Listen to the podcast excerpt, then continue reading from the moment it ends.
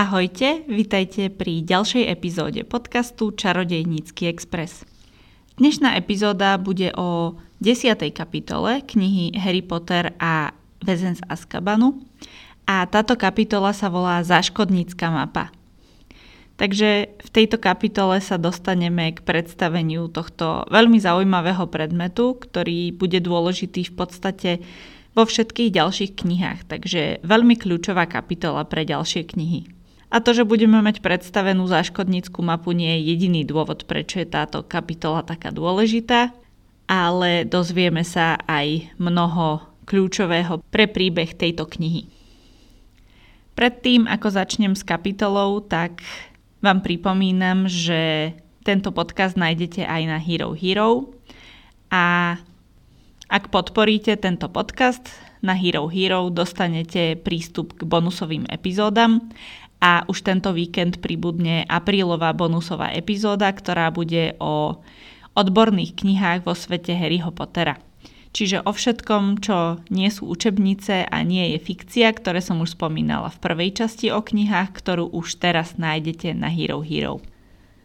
Na ilustrácii k 10. kapitole knihy Harry Pottera Väzen z Azkabanu je záškodnícka mapa, ako inak, Akurát, že tá mapa na ilustrácii je iba jeden list pergamenu a vyzerá to ako veľkosť A4, na ktorú by sa zmestilo ledva jedno poschodie, ale tá skutočná záškodnícka mapa Rockfortu musí byť obrovská, pretože tam musia byť klubovne, spálne, učebne, kancelárie a asi aj byty učiteľov. Takže tá musí byť naozaj obrovská a určite by sa na A4 nezmestila. Zaškodnícka mapa je inak ďalšia vec, na ktorú som veľmi zvedavá v pripravovanom seriáli o Harry Potterovi, pretože nielen, sa zoznámime so všetkými novými hercami ako predstaviteľmi známych postav, ale taktiež nevieme, ako sa filmári vysporiadajú so všetkými rekvizitami a že či strašne veľa vecí nebude vyzerať úplne inak. A medzi nimi je zaškodnícka mapa. Takže toto je ďalšia vec, na ktorú som veľmi zvedavá v pripravovanom seriáli. Ako sa vysporiadajú so všetkými týmito rekvizitami a či zostanú verní štúdiu Mina Lima, ktorí dizajnovali veľa vecí do pôvodných filmov, alebo pôjdu úplne iným smerom. Takže aj na toto sa veľmi teším. Kapitola začína tým, ako sa Harry, tak ako už mnohokrát predtým, budí v nemocničnom krídle a zistí, že musí ostať do konca víkendu. Metlobalové zápasy sú v sobotu, čiže pobudne tam pol soboty a celú nedelu a pustia ho v pondelok ráno. To nie je také strašné. Napriek tomu, že Harry ho navštevuje veľmi veľa ľudí v nemocničnom krídle, tak má aj veľa času pre seba, v tichu a samote, na premýšľanie o nepríjemných veciach. A tie nepríjemné veci sú teda dementory a dementory, ktorí mu prinášajú tú najhoršiu spomienku, ktorú zažil, a to je smrť jeho mamy. Aj keď teda asi nevedel vedome, že túto spomienku niekde má, ale práve dementory ju z jeho podvedomia vyťahli a vieme, že Harry bol teda v miestnosti, keď Voldemort zabil jeho mamu. Ale tiež vieme, že Harry nevidel testralov, až kým nevidel smrť Cedrika Diggoryho. Čiže je možné, že Harry bol v postielke a možno otočený chrbtom, čiže prejamo nevidel svoju mamu zomierať. Aj keď toto sa mi zdá ako veľmi formalistický výklad toho, ako fungujú testraly, ale je to jediné moje vysvetlenie, ktoré mám, prečo Harry testrali nevidel a videl ich až po Cedricovej smrti. Aj s tým, že ich videl až po Cedricovej smrti je tam trošku problém, ale k tomu sa dostanem až v štvrtej knihe. Čo už je vlastne nasledujúca, takže to nebude trvať až tak dlho. O dementoroch a smrti jeho mamy sa mu aj sníva, takže ani v spánku nemá kľud – a okrem toho je vydesený z toho, že už viackrát videl besa, teda znamenie smrti, veľkého čierneho psa. Predpokladá, že raz ho uvidí a naozaj zomrie a že teda všetky tieto predchádzajúce stretnutia s besom sú predzvesťou toho, že raz to príde a že to príde čoskoro. A vždy doteraz, keď besa uvidel, tak sa mu stalo niečo zlé. Dvakrát to bolo veľmi tesné, veľmi tesne unikol smrti. Prvýkrát, keď ho videl ešte v malých neradostniciach a krátko potom ho takmer zrazil rytierský autobus. A druhýkrát to bolo práve teraz na Metlobalovom štadióne na zápase, po ktorom Harry spadol z metly. Možno si Harry myslí, že do tretice všetko dobré a že na tretíkrát sa už Besovi podarí úspešne predpovedať Harryho smrť, ale na druhej strane magickým číslom vo svete Harryho Pottera oveľa viac ako trojka je sedmička, takže ešte má Harry trošku čas. S touto časťou bojuje sám. Ron a Hermiona vedia, že na ňo negatívne pôsobia dementory, ale nevedia detaily a takisto sa im nezdôveruje s besom. Pretože Harry im to veľmi vedome nechce povedať, pretože presne vie, ako by zareagovali. Ron by bol ešte vydesenejší ako Harry a Hermiona by to len vysvetlila nejako logicky a neverila by tomu, že je to naozaj znamenie smrti. A ani jedna z týchto verzií by Harry mu nejako nepomohla, takže sa rozhodne nechať si to pre seba. Okrem Rona a Hermiony za Harrym bol aj Hagrid alebo Ginny, ktorá stále dobíja Harryho a musím uznať, že je veľmi odvážna na to, že má 12 alebo 13 rokov, ale teda jej pokusy sú stále neúspešné a ešte jej to dosť dlho potrvá, kým si ju Harry všimne. Za Harrym prišiel znova aj celý metlobalový tím, tentokrát už aj s Woodom, ale neprišiel za ním nikto z učiteľov, napríklad Dumbledore alebo McGonagallová. Podľa mňa by mal niekto riešiť to, ako negatívne na Harryho pôsobia dementory a že očividne je špeciálne náchylný k omdlievaniu v ich prítomnosti. A teda Dumbledore to síce vyriešil tým, že zakázal dementorom prísť do areálu a že zdá sa, že po tejto udalosti to už rešpektujú, ale aj tak mohol sa s Harrym niekto o tom porozprávať. Pondelok ráno sa Harry teší, že je znova v škole a to aj napriek tomu, že Malfoy sa vrátil k predvádzaniu Harryho zamdlievania, tentokrát nie vo vlaku, ale na metle. Ale Ronovi to vadí asi oveľa viac ako Harrymu a už to nevydrží a hodí do tváre Malfoyovi krokodílie srdce. Sú teda na elixíroch, preto má Ron po ruke krokodílie srdce. A Rona a Chrabromil to stojí 50 bodov. Možno to stálo za to, ale keď v prvom ročníku stratili dokopy 150 bodov, čiže po 50 Harry, Hermiona a Neville, tak boli za to za vyvrheľov a tu len tak Ron stratí nervy a príde o 50 bodov a zdá sa, že to nikoho netrápi. Tých 50 bodov samozrejme Ronovi strhol Snape.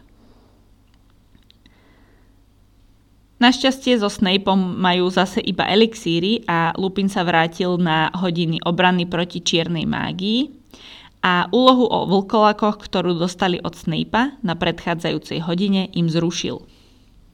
Lupin sa zjavne až tak nesnaží vychádzať so Snapeom, ako som si myslela v predchádzajúcej kapitole, pretože toto je podrývanie Snapeovej autority, aj keď teda Snape s tým začal ako prvý, keď pred študentmi kritizoval Lupina, ale aj tak nemal by im zrušiť úlohu, ktorú im Snape dal. Je to také zvláštne, nekolegiálne. Aj keď teda od Snape'a to bolo veľmi hlúpe, to správanie celé.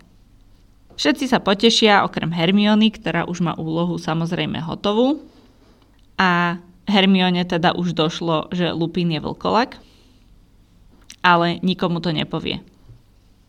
Po hodine si Lupin zavolá Harryho a chce sa s ním rozprávať. A nie je mi úplne jasné, čo bolo cieľom tohto rozhovoru. Možno utešiť ho po tom, čo sa stalo znova s dementormi. Pretože tento rozhovor bude viesť skôr Harry svojim smerom. A teda smerom k dementorom a k tomu, ako sa proti ním brániť. Lupin sa možno chce iba s Harrym kamarátiť a hľadá nejaký balans medzi tým, aby Harry mal niekoho blízkeho, niekoho ako rodinu, ktorú nemá a Lupin, keďže bol priateľom jeho rodičov, tak je najbližší človek k rodine, ktorého Harry má. Ale zase Harry o tom nevie, takže Lupin si musí držať odstup. Takže je to veľmi ťažké balancovanie asi pre Lupina. Ale teda pre Harryho to bol užitočný rozhovor, pretože Harry sa dozvedel, že nie je slabý, iba ovplyvnený traumou a preto na ňo tak silne pôsobia dementory.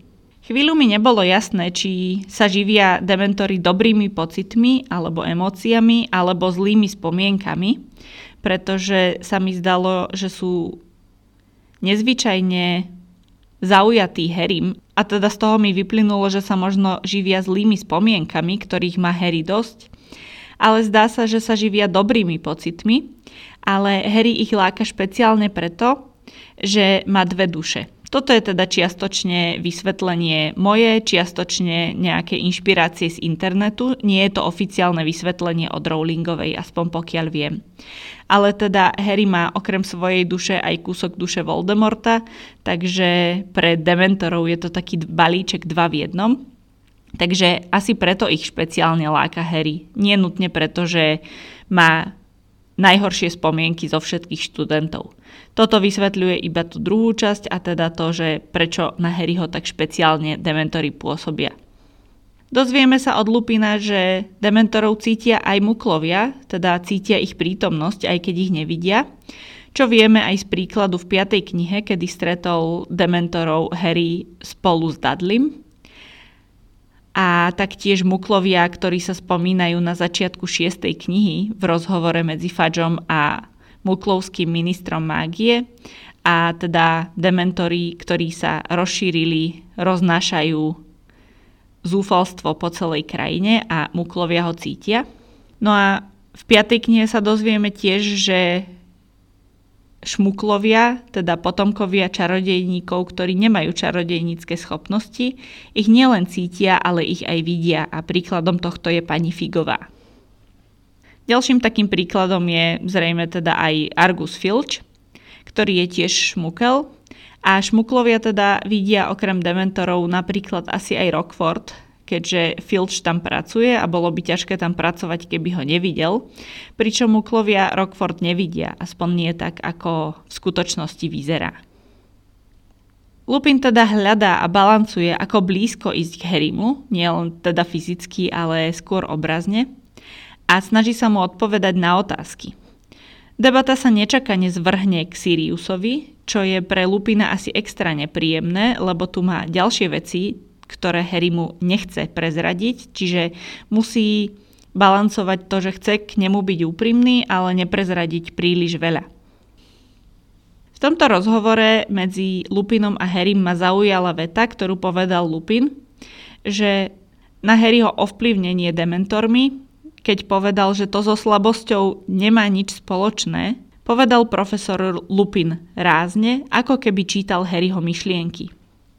Táto veta ako keby čítal Harryho myšlienky, sa často v knihách používa na Snape a Dumbledora. No a o oboch sa neskôr dozvieme, že naozaj čítajú myšlienky a teda ovládajú legilimenciu. A tu mi napadlo, či aj Lupin nie je legilimens. Tomto prípade by to bolo pre ňo veľmi ľahké čítať Harryho myšlienky, pretože Harry sa mu chce zdôveriť a nemá nejaké bariéry pred Lupinom. Zaujímavé v tomto rozhovore je, ale teda z toho rozhovoru to neúplne zistíme, že ako to má Lupin teraz so Siriusom. Podľa mňa Lupin je stále čiastočne nahnevaný na seba, že ho neprekúkol, ale čiastočne stále podľa mňa nevie uveriť tomu, že Sirius urobil to, čo všetci hovoria. A toto jeho podozrenie sa neskôr potvrdí, ale podľa mňa s tým žil celých 12 rokov, že neúplne tomu verí aspoň nejako podvedome podľa mňa s tým bojoval s touto myšlienkou, že Sirius je zradca. Ako som povedala, tento rozhovor sa ukáže ako užitočný pre Harryho, pretože mu z neho vyplynie prísľub od Lupina, že ho naučí brániť sa dementorom, avšak až po Vianociach.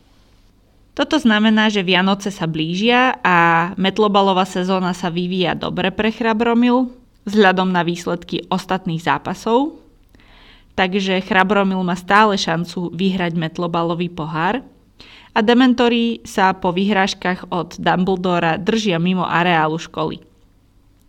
Ron a Hermiona ostávajú na Vianoce na Rockforte a Weasleyovci a Grangerovci asi nie sú veľmi radi, Pre Weasleyovcov to budú už tretie Vianoce bez Rona, pre Grangerovcov druhé Vianoce bez Hermiony, ale Weasleyovci teda majú ďalších veľa detí, neviem teda, ktoré všetky prídu na Vianoce domov, ale Grangerovci majú iba Hermionu, takže podľa mňa to je pre nich dosť kruté, keď im napíše, že neprídem zase na Vianoce, ostávam tu.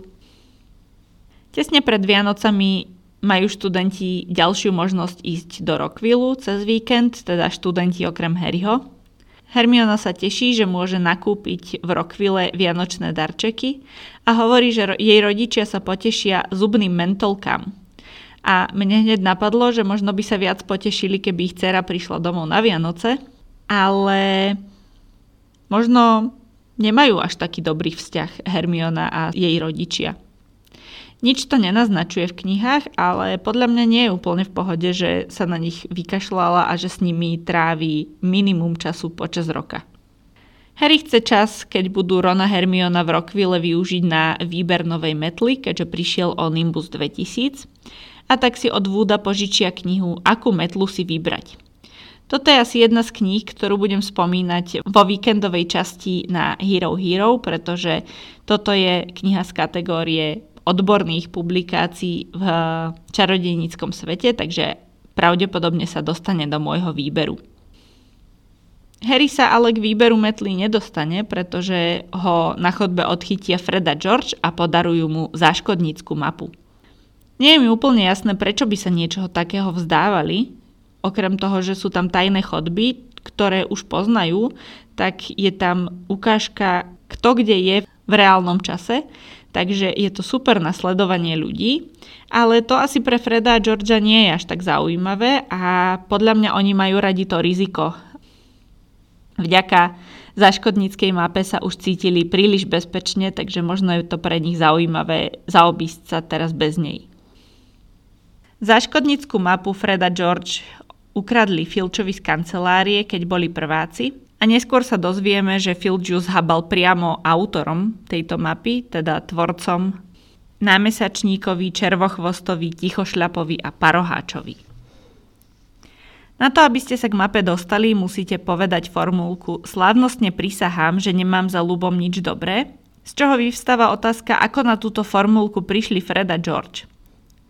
Zrejme mapa má nejakú formu vedomia, čo vidíme aj keď sa akoby rozpráva so Snapeom, keď Snape prichytí Harryho s touto mapou.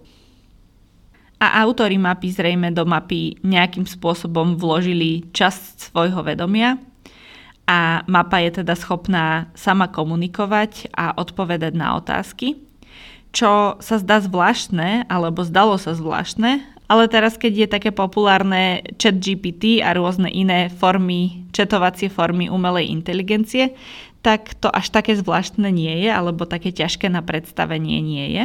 Táto mapa všeobecne znie trošku ako chat GPT, len je menej nápomocná a nemá obmedzenie na urážlivé vtipy, čo vidíme pri Snapeovi. Autormi mapy sú teda námesačník, červochvost, tichošľap a parohač. A mne sa veľmi páčia tieto slovenské preklady, lebo sú v podstate doslovné a veľmi verné originálu. Námesačník je teda Múny, čo ma zaujalo, lebo je to pre Lupina vlastne pripomienka jeho problému, ale všetky ostatné prezivky sú odkazy na zvieraciu podobu, takže Lupin zostal v tomto duchu, ale aj tak je to zvláštne, že niečo, čo ho trápi, premenili na prezivku. Červochvost je celkom nepríjemná prezývka, doslovný preklad od anglického wormtail, ale keď sa ako animagus meníte na blbé zviera, na potkana, tak aj tá prezývka je primerane blbá tomu. Tichošľap alebo petfoot pre Siriusa a parohač v origináli prongs pre Jamesa. Prongs sú hroty, ale ako vysvetlenie na internete som našla, že sú to vlastne najčastejšie hroty na vidličke, ale teda má to byť odkaz na Jamesove parohy. Zaujímavé je tiež to poradie, v akom sú uvedení na záškodníckej mape, lebo sú v opačnom poradí, ako zomierali. Čiže námesačník, červochvost, tichošľap a paroháč. Prvý zomrel paroháč, čiže James, potom Tichošľap, Sirius, potom Červochvost Peter a nakoniec počas bitky o Rockford námesačník Remus. Tá mapa, keďže mala pokryť 7 poschodí plus nejaké ďalšie časti areálu školy, musela byť naozaj obrovská, alebo tie mená pri jednotlivých ľuďoch museli byť strašne maličké a ťažko čitateľné. Okrem mien ľudí a všetkých miestností na Rockforte, aj tých tajných, okrem teda núdzovej miestnosti, tá na mape nie je, sa na mape nachádza aj 7 chodieb do Rockvillu. Podľa Freda a Georgia o štyroch z nich vie Filch, takže tie sú nepoužiteľné. Jedna sa zrútila, tak tisto nepoužiteľná a podľa Freda a Georgia je nepoužiteľná aj ďalšia, pretože tá má vchod priamo pod zúrivou vrbou. Ostáva teda jedna použiteľná chodba pre Harryho a tá sa nachádza na treťom poschodí a vchádza sa do nej cez hrb jednookej ježibaby.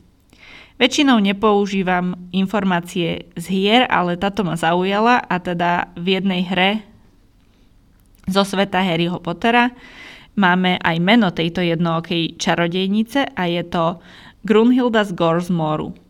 Pozerala som, či Gorsmore existuje a je to ulica, respektíve názov školy v jednom meste pri Birminghame. Takže nie je to mesto, ale je to časť mesta.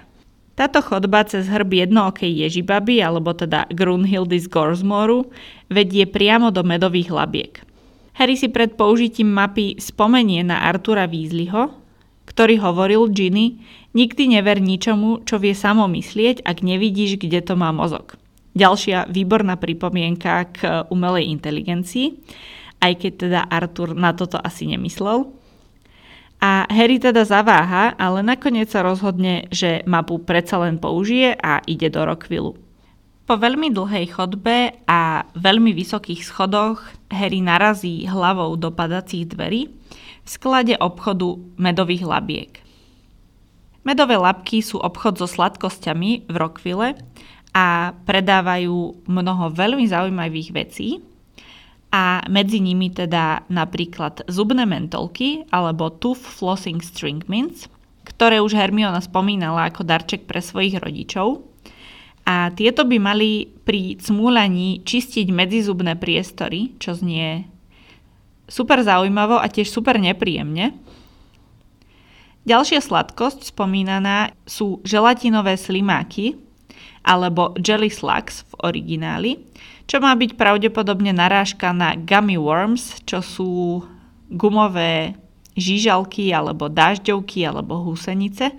Našla som teda v slovenčine, respektíve v češtine viacero týchto významov, ale asi viete, čo to je. Aj Jojo to predáva ako dážďovky a to sú teda také gumové cukríky v tvare dážďoviek.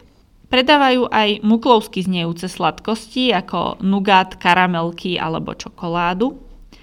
Ale teda väčšina vecí je tam čarovná alebo kúzelná. Napríklad majú bertine fazulky každej chuti, ktoré sa už spomínali veľakrát v knihách. Rúžové kocky kokosovej zmrzliny, v origináli Pink Coconut Ice, čiže nie ice cream, ale iba ice, čiže ľad. K tomuto nemáme žiadny bližší popis, takže neviem úplne, čo si pod tým mám predstaviť. Ďalšia vec, ktorá sa tam predáva, sú šumivé bzúčalky. V origináli Fizzing Whizbees. Toto sú levitačné ovocné zmrzlinové guľky a keď ich zjete, tak sa chvíľu vznášate. Má to podobný efekt, ako keď vás poštípe vrtohlavec, čo je zviera, ktoré sa spomína v knihe Newta Scamandera a teda nie je to isté, ale zrejme sa pridáva do týchto šumivých bzučaliek práve vrtohlavec, nejaký pomletý, a práve preto sú levitačné. Táto legenda o pridávaní hmyzu do sladkosti môže súvisieť s inou legendou, že do žuvačiek sa pridávajú pavučie vajíčka, čo bola taká rozšírená legenda kedysi v Spojenom kráľovstve, takže toto je zrejme odkaz Rowlingovej na túto nepravdu. Ďalšia sladkosť sú žuvačky super extra veľká bublina alebo Droobles Best Blowing Gum, ktoré keď žujete, tak produkujú fialkovo-modré bubliny, ktoré vydržia neprasknúť aj niekoľko dní. Ďalej ostré čertíky alebo Pepper Imps, po ktorých šľaháte oheň z úst a z uší a nosa sa vám dymí. Ďalej ľadové myši alebo ice mice, po ktorých vám zuby drkocú po slovensky a po anglicky ešte aj pištia ako myši. Ďalšou sladkosťou je mentolová pasta v tvare žaby, po anglicky iba peppermint toad, čiže peppermintová ropucha, čiže nie je tam tá pasta. A tu keď zjete, tak vám skáče v bruchu. Ďalej predávajú cukrové brká alebo sugar quill, ktoré vyzerajú ako ozajstné brka na písanie, čiže môžete ich cmúľať počas hodiny a vyzeráte ako keby ste iba premýšľali, čo napísať ďalej. Tento týždeň som videla jedno video, kde jedna youtuberka rozbalovala subscription box od firmy Leadjoy Tí teda pravidelne asi každé dva mesiace alebo raz za štvrť roka posielajú svojim predplatiteľom takýto box, ktorý má vždy inú tému a sú tam veci zo sveta Harryho Pottera. A téma tohto boxu boli teda sladkosti vo svete Harryho Pottera, alebo konkrétne teda medové lapky alebo honeydukes. A jedna z tých vecí, ktoré boli v tomto boxe, bola aj lížička, ktorá na miesto rúčky mala tvar brka na písanie a bola to lyžička na cukor. Bolo na nej napísané sugar, čiže to bolo ako cukrové brko. Takže toto sa mi veľmi páčilo a mimochodom veľmi rada pozerám tieto videá o subscription boxoch, hlavne od Leadjoy, tie sa mi zdajú najlepšie. Ja teda vôbec nemám asi ani peniaze, ale hlavne priestor na to, aby som si takéto veci objednávala, ale vždy to vyzerá veľmi super, keď to rozbalujú títo youtubery.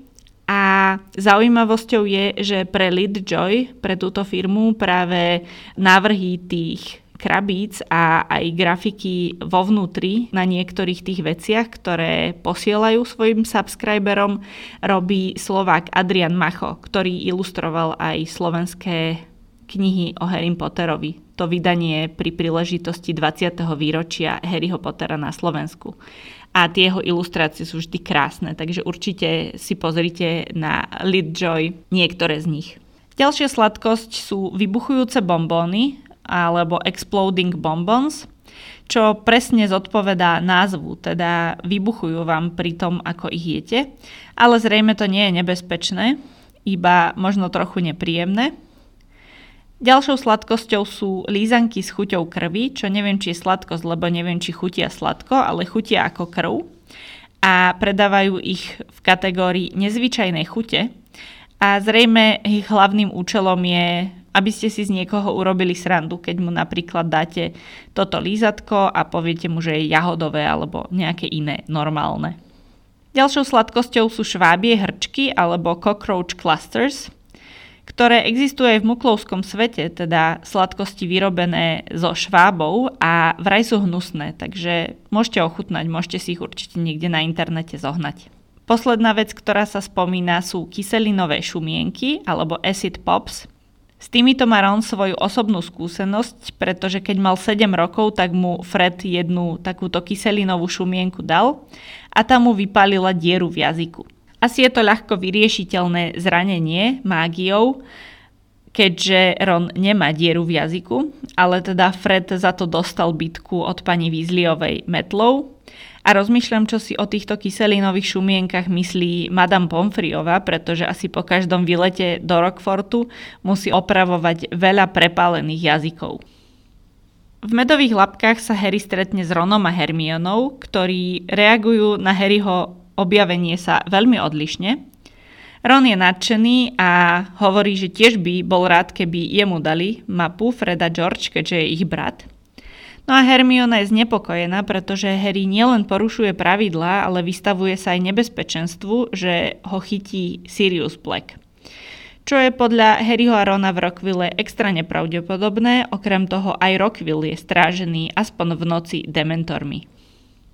Hermiona sa teda zmierí so situáciou a idú si s Harrym a Ronom pozrieť Rockville aj keď veľa z neho neuvidia, pretože husto sneží a je im zima, tak sa schovajú u troch metiel a dajú si teple ďatelinové pivo.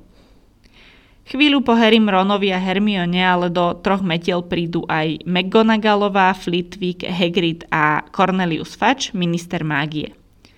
To sú presne ľudia, ktorých nechcete stretnúť, keď ste tajne v Rockville a máte byť v škole. Harry sa teda schová pod stôl a Hermiona s Ronom ostanú sedieť za stolom, ale Hermiona posunie vianočný stromček tak, aby ich stôl zakryla. Ale teda McGonagallová, Flitwick, Hagrid a Fudge nemuseli rozprávať o tajných veciach v takomto prostredí, kde nevedia, kto si ich môže vypočuť ale teda v tejto zostave McGonagallová, Flitwick a Hagrid sa asi inak nedalo, lebo teda to sú ľudia, ktorí sú podľa mojej teórie najväčší klebetníci na celom Rockforte, teda McGonagallová a Flitwick a vieme, že Hagrid prezradí zásadne vždy to, čo nemá, takže ten sa do tejto partie veľmi hodí.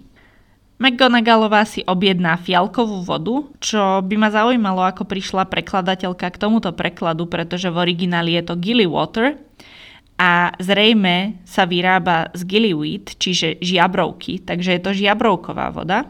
A je to asi nealkoholický nápoj, pretože si ho objednala aj Luna v piatej knihe o Harry Potterovi a to bola iba štvrtačka, takže zrejme to nebude alkohol. Hagrid si objedná 4 pinty medoviny, čo sú skoro 2 litre, ale Hagrid je poloobor, takže prečo nie?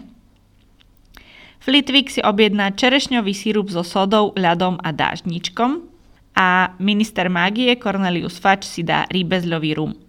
Majiteľka baru, alebo teda prevádzkarka baru u troch metiel sa k ním pridá a zistíme teda mnoho zaujímavých vecí. Klebety do dediny zjavne zo školy nosí Hagrid, keďže profesori asi až tak často do dediny nechodia. Madame Rozmerta, prevádzkarka troch metiel, sa veľmi rada pridá k tejto partii, aby sa dozvedela niečo zaujímavé a nové. Madame Rozmerta má tiež problém uveriť, že Sirius bol smrťožrút, aj keď stále to máme iba ako prívrženec toho, koho netreba menovať, stále sa nedozvedáme názov Smrťožrút, ten nás čaká až v ďalšej knihe. Ale Rozmerta a Harry sa dozvedia aj to, že James Potter bol najlepší kamarát Siriusa Blacka a že Sirius Black bol aj svedok na svadbe Potterovcov a Harryho krstný otec. Potterovci, po tom čo zistili, že ich prenasleduje Voldemort, použili kúzlo spolahlivosti a Sirius sa stal strážcom tajomstva. Aspoň to je verzia, ktorú si myslia všetci títo zúčastnení. Dumbledore sa ponúkol ako strážca tajomstva sám, ale James viac veril svojim priateľom, konkrétne teda Petrovi Pettigrewovi, ale Dumbledore sa ponúkol preto, že mal podozrenie, že niekto donáša Voldemortovi z Fénixovho rádu a preto nechcel riskovať život Potterovcov. Dozvieme sa tiež, že asi týždeň od vykonania kúzla spolahlivosti Voldemortovi niekto prezradil, kde sa nachádzajú Potterovci a ten ich išiel zabiť. Táto zmienka o týždni od kúzla spolahlivosti ma veľmi zaujala a zdá sa mi veľmi zvláštna, pretože v sedmičke v Harry Potter a Dary smrti to znie ako keby sa Potterovci skrývali už dlhšie. A vyplýva mi to z listu od Lily pre Siriusa, ktorý znie ako keby ho Lily napísala krátko po Harryho narodeninách 31. júla a znie ako keby sa už vtedy Potterovci museli skrývať, ale zavraždili ich až o 3 mesiace neskôr, teda 31. októbra. Takže táto zmienka o týždni sa mi zdala taká veľmi zvláštna. Po smrti Potterovcov bol na mieste ich smrti, teda v Godrikovej úžľabine, aj Sirius a dozvieme sa, že si chcel zobrať Harryho, keďže je jeho krstný otec. Hagrid mu to nedovolil a povedal, že Dumbledore mu nariadil priniesť mu Harryho a tak Sirius aspoň Hagridovi podaroval svoju lietajúcu motorku a šiel hľadať Petra, pretože on ako jeden z mála vedel, že v skutočnosti Peter bol strážca tajomstva a nie Sirius. Rozmerta si spomenie, že aj Petra poznala a že to bol malý tučný chlapec, čo sa stále ťahal za Jamesom a Siriusom. A tu si to úplne pýta spýtať sa na Lupina, pretože on bol štvrtým z tejto partie, ale Lupina nikto nespomenie. Ešte je príliš skoro v knihe, aby sme sa dozvedeli, ako blízko tomuto príbehu bol Lupin, ale aj tak sa mi zdá zvláštne, že nikto ho nespomenul. Z Petra Pettigrua podľa ministra ostalo iba pár kúskov, konkrétne vieme, že to bol prst, a Fudge bol jeden z prvých na mieste činu. Sirius sa dostal po vražde 12 muklov a Petra Pettigrua do Azkabanu a práve tam ho po rokoch stretol toto leto Cornelius Fudge, keď bol na pravidelnej návšteve Azkabanu. A zaujalo ho, že nebol ako ostatní väzni, bol pri zmysloch a dokonca si od Fadža vypýtal denného proroka, lebo si chcel vylúštiť krížovku. Takéto banálne odhalenie na záver veľmi zaujímavého príbehu pre Harryho, keďže potom to sa už partia učiteľov a minister mágie zdvihli a odišli z baru a v bare za stolom zostali šokovaní Ron a Hermiona a pod stolom ešte šokovanejší Harry. No a takto sa nám končí táto kapitola. A to, ako to na Harryho vplývalo, sa dozvieme až o dva týždne, pretože budúci týždeň nás čaká bonusová epizóda o českom preklade Harryho Pottera, a teda Harry Potter a Kámen mudrcu. Takže na to sa môžete tešiť o týždeň a už cez víkend sa môžete tešiť na novú epizódu na Hero Hero o knihách vo svete Harryho Pottera, druhú časť o knihách. Takže srdečne vás tam všetkých pozývam, budem veľmi vďačná za podporu podcastu, aj za to, ak si vypočujete všetky tieto bonusové epizódy, ktoré tam mám. A ak sa teda rozhodnete neísť na Hero Hero, tak sa počujeme až o týždeň zase pri podcaste Čarodejnícky Express. Majte sa krásne.